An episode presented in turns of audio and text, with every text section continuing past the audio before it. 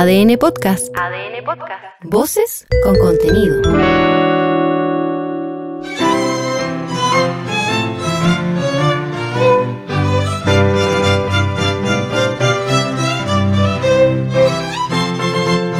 En este podcast escucharás íntegro el texto propuesto por el Consejo Constitucional y el Comité de Expertos para ser sometido a votación ciudadana en diciembre próximo.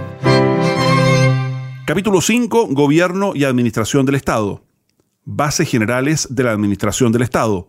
Artículo 108. 1. La administración del Estado está al servicio de las personas y de la sociedad y tendrá por objeto promover el bien común, satisfaciendo las necesidades públicas de acuerdo a la Constitución y la ley. Asimismo, proveerá o garantizará, en su caso, la prestación de servicios públicos de forma continua, oportuna y permanente, velando en todo momento por la calidad del servicio. 2. Los órganos de la Administración del Estado propenderán a la eficacia y coherencia de las normas que dicten en el marco de sus atribuciones y promoverán la modernización de sus procesos y de su organización mediante nuevas herramientas y tecnologías que garanticen el acceso universal a los servicios. 3. La ley establecerá mecanismos adecuados para que las transferencias a sujetos privados se efectúen por regla general, previo concurso público y conforme a criterios de idoneidad técnicos y objetivos, y sin debilitar sus fines específicos. Igualmente, regulará los mecanismos de rendición de cuentas y las sanciones en caso de incumplimiento. 4. La ley deberá incorporar en todos los niveles de la Administración del Estado modelos de organización, administración y supervisión que permitan prevenir conductas ilícitas. Artículo 109. 1. Una ley institucional establecerá las bases generales de la Administración del Estado. 2. La estructura básica de cada organismo estará determinada por la ley. 3. Las y los jefes de servicio de los organismos del Estado podrán siempre establecer la organización interna de sus servicios y determinar las denominaciones y funciones que correspondan a cada una de las unidades establecidas para el cumplimiento de las funciones asignadas por ley, respetando la Constitución. Artículo 110. 1.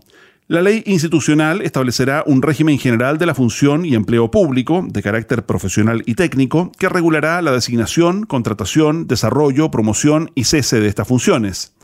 2. Este régimen será aplicable a todas las funciones y empleos públicos de los ministerios, representaciones regionales y provinciales, gobiernos regionales y municipalidades y a los servicios públicos centralizados y descentralizados creados para el cumplimiento de la función administrativa. 3.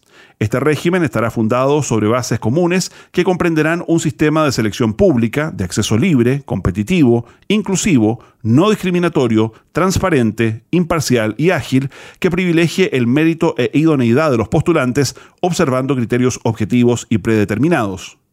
4.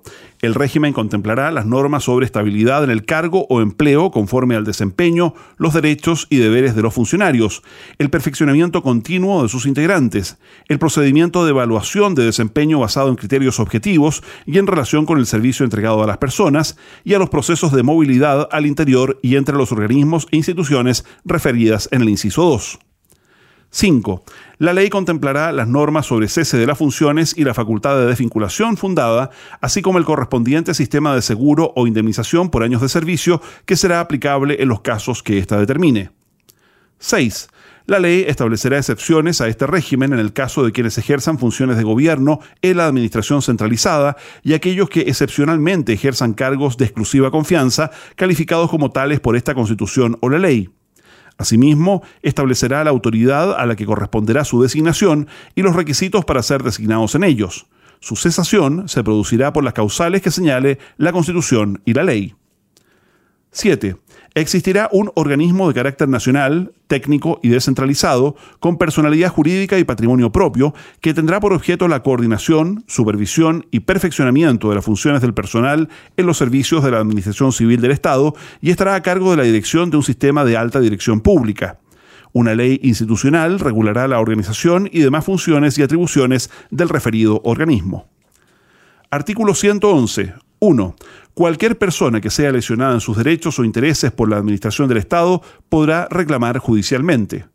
2. Toda persona que haya sufrido daños como consecuencia de la falta de servicio u otros títulos de imputación de los organismos de la Administración del Estado, incluyendo los gobiernos regionales y las municipalidades, tendrá derecho a ser indemnizada sin perjuicio de las responsabilidades que pudieran afectar al funcionario que hubiese causado el daño. Artículo 112. El Consejo de Evaluación de Leyes y Políticas Públicas es un organismo legalmente autónomo con patrimonio propio de carácter técnico, cuya organización, funciones y atribuciones las determinará una ley institucional. 2. El Consejo tendrá por objeto la evaluación de las leyes y las políticas públicas sobre la base de los objetivos perseguidos por estas. 3.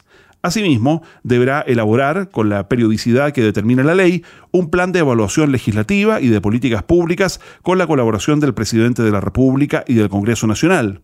El plan, su metodología y conclusiones serán públicos y deberán ser puestos a disposición del presidente de la República, del Congreso Nacional y de las instituciones de la Administración del Estado que corresponda. 4. Con el propósito de garantizar la calidad y eficacia de las leyes y políticas públicas, el Consejo podrá proponer al presidente de la República y a las instituciones correspondientes la modificación o derogación de los preceptos legales y reglamentarios y la modificación o cese de los programas que estime convenientes. 5. La dirección y administración superior del Consejo estará a cargo de una comisión directiva, esta estará constituida por cinco integrantes designados por el presidente de la República previo acuerdo del Senado, adoptado por los tres quintos de sus miembros en ejercicio. Disposiciones generales. Artículo 113. 1. Para efectos de lo dispuesto en el literal R del artículo 100, la infraestructura crítica comprende el conjunto de instalaciones, sistemas físicos o servicios esenciales y de utilidad pública, así como aquellos cuya afectación cause un grave daño a la salud o al abastecimiento de la población, a la actividad económica esencial, al medio ambiente o a la seguridad del país. Se entiende por este concepto la infraestructura indispensable para la generación, transmisión, transporte, producción, almacenamiento y distribución de los servicios e insumos básicos para la población, tales como energía, gas, agua o telecomunicaciones, la relativa a la conexión vial, aérea, terrestre, marítima, portuaria o ferroviaria y la correspondiente a servicios de utilidad pública como los sistemas de asistencia sanitaria o de salud. Una ley regulará las obligaciones a las que estarán sometidos los organismos públicos y entidades privadas a cargo de la infraestructura crítica del país, así como los criterios específicos para la identificación de la misma. 2. El presidente de la República, a través de un decreto supremo, designará a un oficial general de las Fuerzas Armadas que tendrá el mando de las Fuerzas Armadas y de las Fuerzas de Orden y Seguridad Pública dispuestas para la protección de la infraestructura crítica en las áreas especificadas en dicho acto. Los jefes designados para el mando de las fuerzas tendrán la responsabilidad del resguardo del orden público en dichas áreas, de acuerdo con las instrucciones que establezca el Ministerio a cargo de la Seguridad Pública en el Decreto Supremo. 3. El ejercicio de esta atribución no implicará la suspensión, restricción o limitación de los derechos y garantías consagrados en esta Constitución o en los tratados internacionales sobre derechos humanos ratificados por Chile y que se encuentren vigentes. Sin perjuicio de lo anterior, las afectaciones solo podrán enmarcarse en el ejercicio de las facultades de resguardo del orden público y emanarán de las atribuciones que la ley les otorgue a las fuerzas para ejecutar la medida, procediendo exclusivamente dentro de los límites territoriales de protección de la infraestructura crítica que se fijen, sujeta a los procedimientos establecidos en la legalidad vigente y en las reglas del uso de la fuerza que se fijen al efecto para cumplimiento del deber. 4. Esta medida se extenderá por un plazo máximo de 90 días, sin perjuicio que pueda prorrogarse por iguales periodos con acuerdo del Congreso Nacional, mientras persista el peligro grave o inminente que dio lugar a su ejercicio. El presidente de la República deberá informar al Congreso Nacional, al término de cada periodo, de las medidas adoptadas y de los efectos o consecuencias de la ejecución de esta atribución. 5. La atribución antes referida también se podrá utilizar para el resguardo de áreas de las zonas fronterizas del país, de acuerdo con las instrucciones contenidas en el decreto supremo que dicte el presidente de la República.